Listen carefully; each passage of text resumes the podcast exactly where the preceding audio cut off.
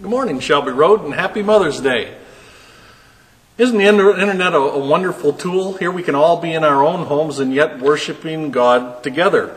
I can see you in my in my mind's eye though this morning. Stacy Scouton's right over there. She's yawning. The Janseks came in late and they're sitting down right down here in front. Butch Croft and, and Bob Van Loo, they're, they're laughing in the back. Marilyn and Sally are trying to get them under control. Brandy Newman's over there in the back. She's turning red right now because I mentioned her name. In fact, Chad, you can check, she might be red in her living room this morning. And I can hear Ruth Ann Feckin laughing all the way from New Era. Oh, it's, it's great to be together. The internet is a wonderful tool. I'm glad Al Gore invented it years ago. Oh, that's just a joke. Lighten up. He did say it though. It was just taken out of context, like so many other things that President Trump and Governor Whitmer say. By the way, thanks to all you people who post on Facebook, because without all your posts, I would not know what to cook for dinner or whether to wear a mask or what I should believe about this pandemic or what I should think about Governor Whitmer or President Trump, but because you post, I know what to think. And I know what you post is the true because if you read it on the internet, it must be true. Man, actually, it's kind of hard to know what's true. I thought we might take a quiz this morning, a true or false quiz. You can answer out loud in your homes, and then you can check each other as to whether you got them right or wrong. Are you ready? Here we go. I played the guitar in a church service here at Shelby Road. True or false? I played the guitar one time in a church service here. True. I did. How about this one? I love peacocks. I love peacocks. True or false? False. Interestingly, it is true that peacocks don't lay eggs. That is true. I once won a cherry pie eating contest. True or false? Some of you are still hung up on the peacocks don't lay eggs. Of course, peacocks don't lay eggs. Peahens lay eggs. Peacocks don't lay eggs. Roosters don't lay eggs either. I once won a cherry pie eating contest. False. Sounds like it could be true, but it's not true. I built a four poster bed. True or false? True. I did build a four poster bed. I'm the only one of my brothers and sisters to have a college degree. I'm the only one of my brothers and sisters to have a college degree. True or false? How many brothers and sisters do you have? Two. Older or younger? Older. It's false. That's false. I never saw a Star Wars movie.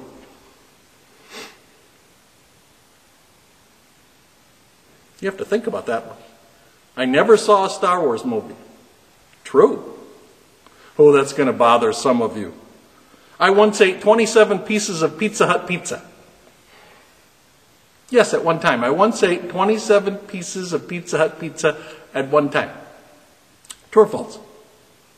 True, and I had breadsticks and a salad because I wanted it to be healthy. I once poured lemonade in a glass that was upside down. No, that's false. Jill did that. Sometimes it's hard to know the truth, and the internet doesn't always help us. That's why we're in a new series today called God Wrote a Book. Yes, He did. God wrote a book, and it's the truth. How do we know that? Because Jesus said to us. Jesus prayed to God, and He said, Sanctify them through your word. Your word is truth. So let's talk about the Word of God together, and let's do it by starting in 1 Kings 19. Grab your Bibles. Grab your Bibles. Some of you are saying, well, you're going to put it up on the screen, so I don't need my Bible. No, I'm not. You think I'm going to put it on the screen, but I don't know how to put it on the screen. Oh, you're right. Actually, Andrew Cook's going to put it on the screen. But I want you to grab your Bibles anyway because I want you to check something. You won't be able to do it without your Bible. 1 Kings Chapter 19. I remember chapter 18 in 1 Kings. That's Elijah on Mount Carmel. It's kind of a famous story in the Bible. There was a contest on Mount Carmel. It was the 450 prophets of Baal on one side and Elijah on the other side. Remember this? And they each put together a sacrifice. They each built an altar, and then the deal was they were going to pray and ask their God to send fire. They weren't going to light it. They were just going to pray and ask God to send fire down. So the 450 prophets of Baal, they started. And, and they started praying and dancing and, and they started calling on their God, and it went on and on and on. And Elijah, the whole time, he's, he's trash talking. He says, Oh, maybe your God's asleep. Maybe he's on a trip. Maybe he's on a phone. Maybe he's in a hot tub. Maybe he went out to eat. But nothing happens. No fire comes. All day long they do this until it's time for the evening sacrifice. And then Elijah says, My turn. Then Elijah makes his altar and he puts the wood on it, and he puts the animal on it. And then he stands back and he prays a simple prayer. He says, God, I know you're really out there, but these people need to see it. So I pray that you will send fire and they will know that there is a true God in Israel. And when he set that altar up, he dug a trench around it. You remember this. He poured barrels of water. He poured 12 barrels of water on it to make sure that this wasn't a trick, that he didn't have a big lighter up his sleeve. And he prays this prayer and says, God, send the fire. And from heaven comes this fire. Woof. And it's such an amazing fire that it burns up the sacrifice and burns up the wood and burns up the altar, the stones, and burns up all that water and burns up the dirt. And it leaves a big burn pit. And the people go crazy. They start shouting, The Lord, He is God, the Lord, He is God. And it's just this wonderful, wonderful experience. Then there's been a drought, and the rain comes, and everything seems to be looking up. And then we get to 1 Kings chapter 19. Here we go. Now Ahab told Jezebel everything Elijah had done and how he had killed all the prophets with the sword. So Jezebel sent a messenger to Elijah to say, May the gods deal with me, be it ever so severely, if by this time tomorrow I do not make your life like one of them. And Elijah was afraid. He ran for his life. When everything was looking up and Elijah thought there was going to be this great movement of God, Jezebel sends him a note and says, You're dead. By tomorrow this time, you'll be dead. And Elijah runs. But why? Why does he run? You say, well, it was, it was right there in the text. In verse 3, it says he was afraid. But does it? Does it say that? If you have a Bible, I want you to look right there. Do you see a little letter or a little number by the, by the word afraid? Because in my Bible there is one. There's a little A. Another Bible of mine, there's a little one right there. And that's there because there's a footnote at the bottom of the page. And down at the bottom of the page in your Bible, does it give a different reading? Because there is a different reading, and the other reading says, He saw. One, it says he was afraid and he ran, and the other one says he saw and he ran. Now it's interesting. The word afraid and the word saw look the same right here in the Hebrew text. It's kind of like if I said to you, I saw a man saw a piece of wood with a saw. I saw, I looked at a man saw, cut in half, a piece of wood with a saw, a tool. They all look the same, but they mean different things. So, right here, which word is used? Is it the word saw, he saw, or the word afraid? Well, I think it's the word saw. I don't think Elijah was afraid of dying. Just a few verses later, we'll read this, he asks God to put him to death. I don't think that's the problem. And if we read this text with the word saw instead of the word afraid, it changes the story. Elijah wasn't afraid, he was frustrated. He was frustrated because he saw that nothing had changed. He thought there was going to be this great movement of the people toward God. In fact, he thought Ahab and Jezebel were going to turn and move toward God, but that didn't happen. It was just going to be the same old, same old. And he was very frustrated and discouraged and disappointed and angry. Anybody else feeling like that today? Frustrated and discouraged and impatient and maybe a little angry? It's part of the reason I picked this passage because I think that a lot of us are feeling some of those things. So Elijah saw, he saw what was going on, that nothing was going to change, and he ran. Let's pick up the story. Elijah was afraid, verse 3, or he was he saw and he ran for his life, and when he came to Beersheba in Judah, he left his servant there while he himself went a day's journey into the wilderness. He came to a broom bush and sat underneath it and prayed that he might die. I've had enough, Lord. See, very frustrated. I've had enough, Lord, he said. Take my life. I'm no better than my ancestors. And then he lay down under the bush and fell asleep. And at once an angel touched him and said, Get up and eat. And God provided food for him right there. And then he travels for 40 days, and then he has a meeting with God. He talks to God, and that's what we need too. When we're frustrated and discouraged and impatient and a little angry, what we need to do is hear the word of God. Let's keep reading the story. Verse 9 it says, Then he went into a cave and spent the night, and the word of the Lord came to him and said, What are you doing here, Elijah? And I don't think that's how it was said, because I don't think God was angry with Elijah. I think it was said with compassion. I think he wanted Elijah to talk to him. He went into a cave and spent the night, and the word of the Lord came to him. And God said, What, what are you doing here?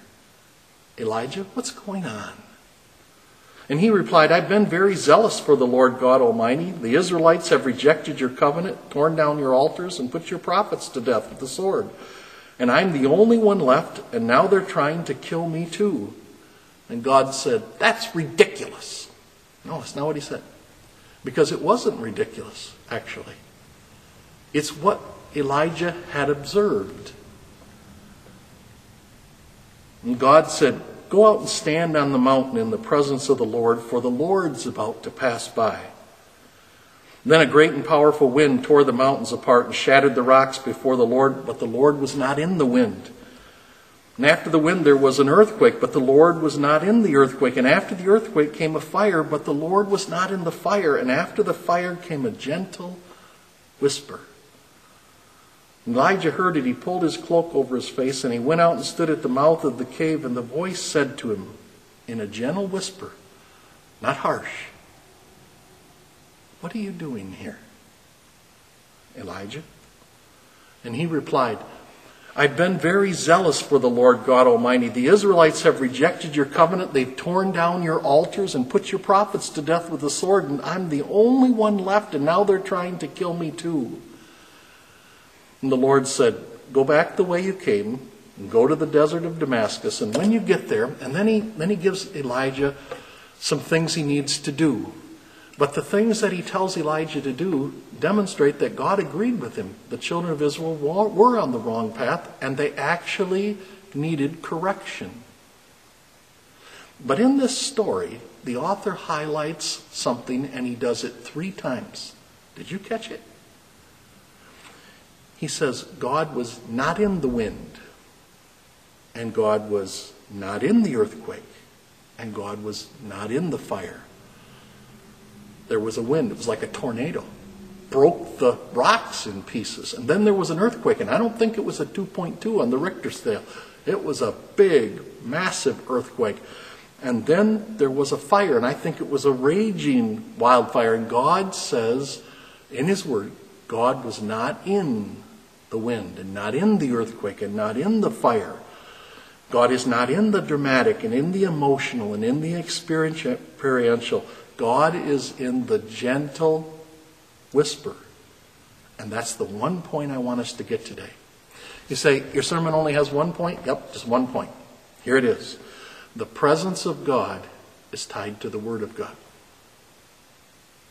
The presence of God is tied to the Word of God. This text is about how God responds to us in our frustration and impatience and discouragement, like we're feeling right now with this stay at home order.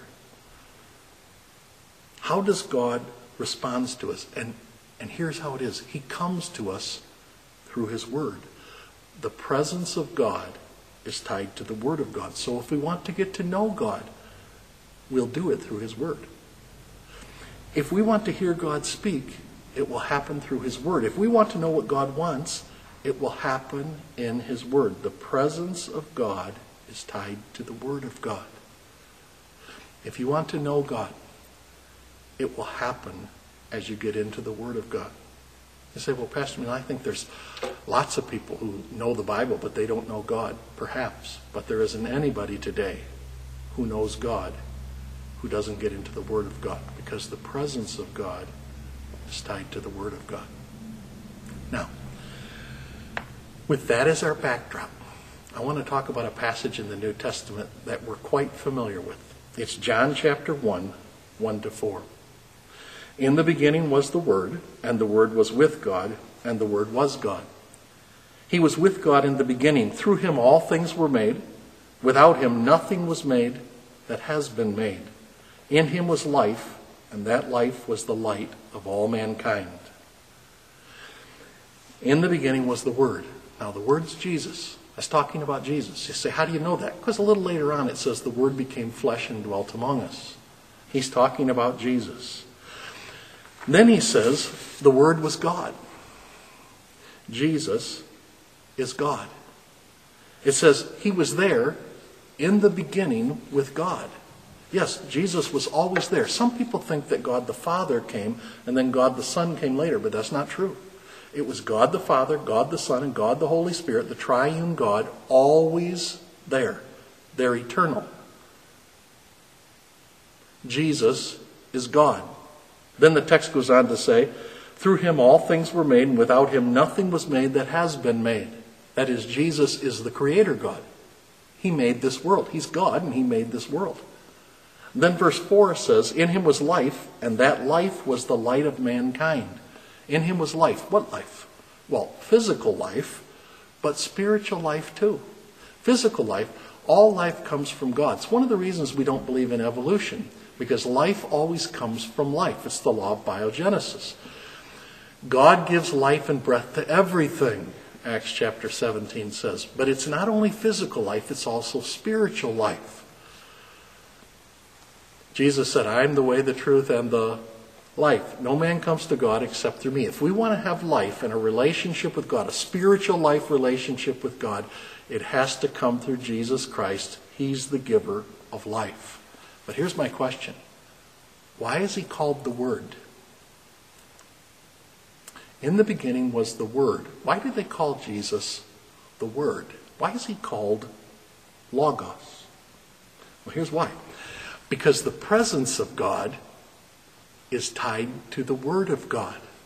All through the Old Testament, we read this phrase the word of the Lord came to, the word of the Lord came to Abraham, the word of the Lord came to Samuel, the word of the Lord came to David, the word of the Lord came to Isaiah, the word of the Lord came to Elijah.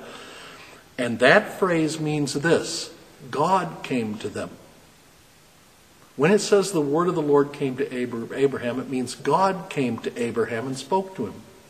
When it says the word of the Lord came to David, it means God came to David and he spoke to him. That's because the presence of God is tied to the word of God.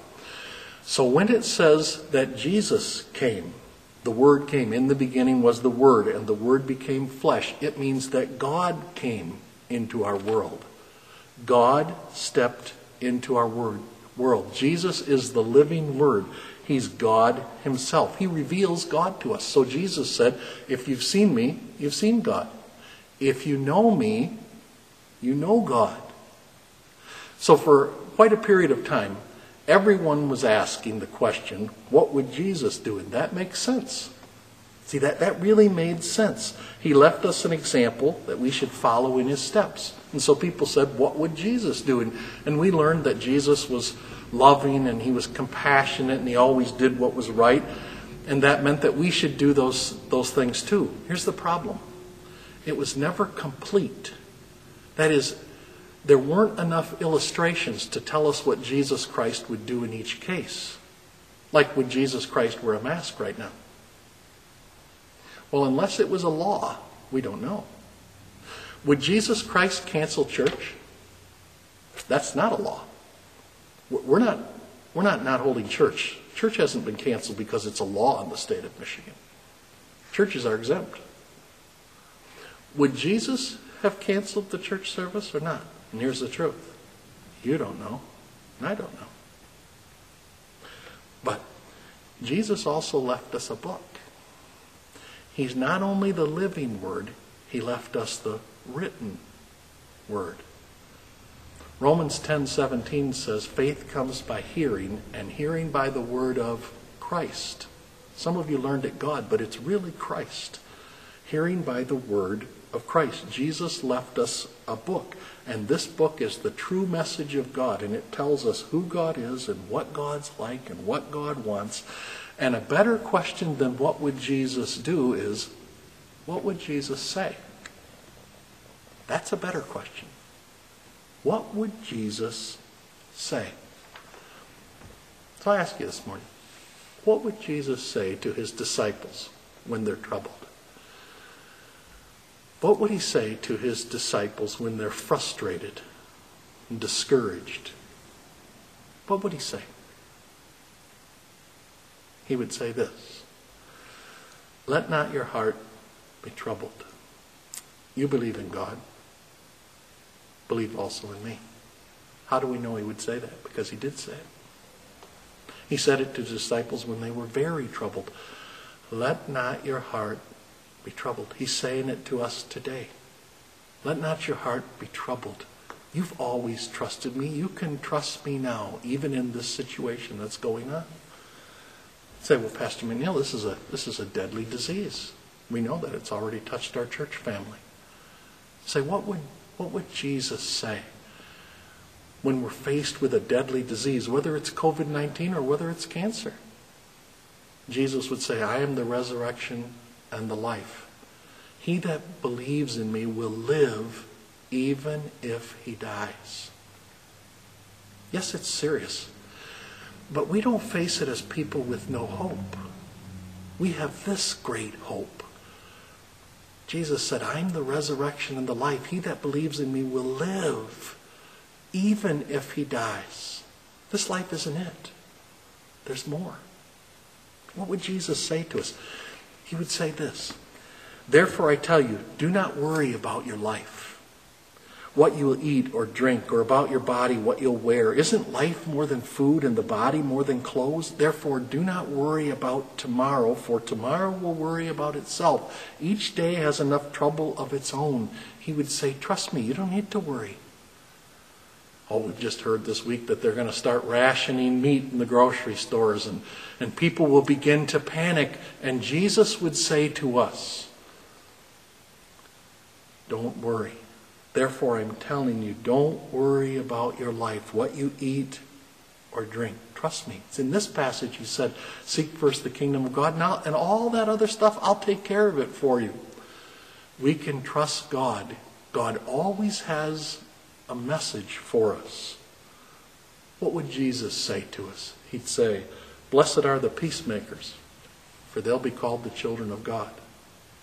Not blessed are the people who stir the pot. That's not what he said.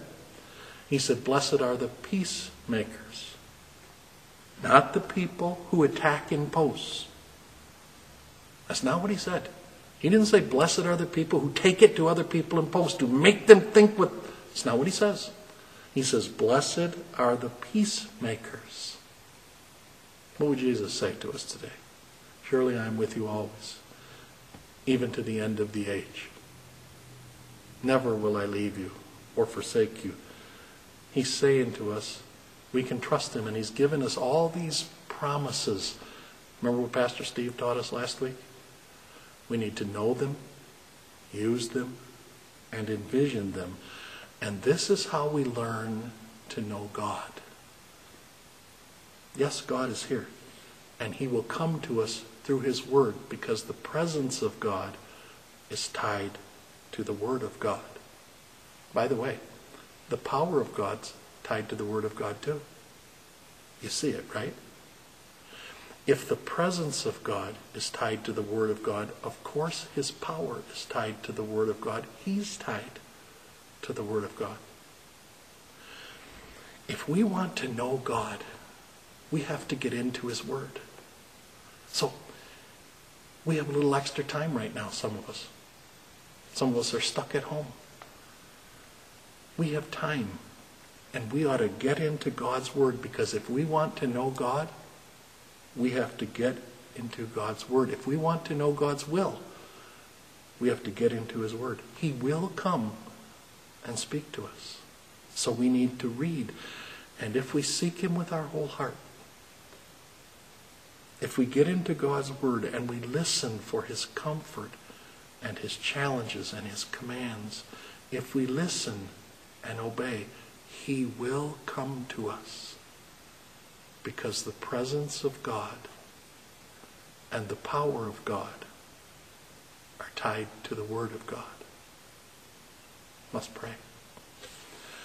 Father, I thank you today that you didn't leave us alone, that you didn't leave us without the truth, but you gave to us your Word.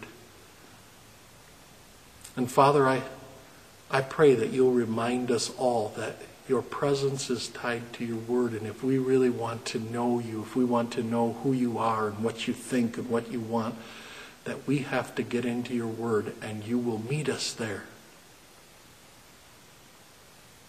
Father, I pray that each of us will make this a priority in our lives. I pray it in Jesus' name. Amen.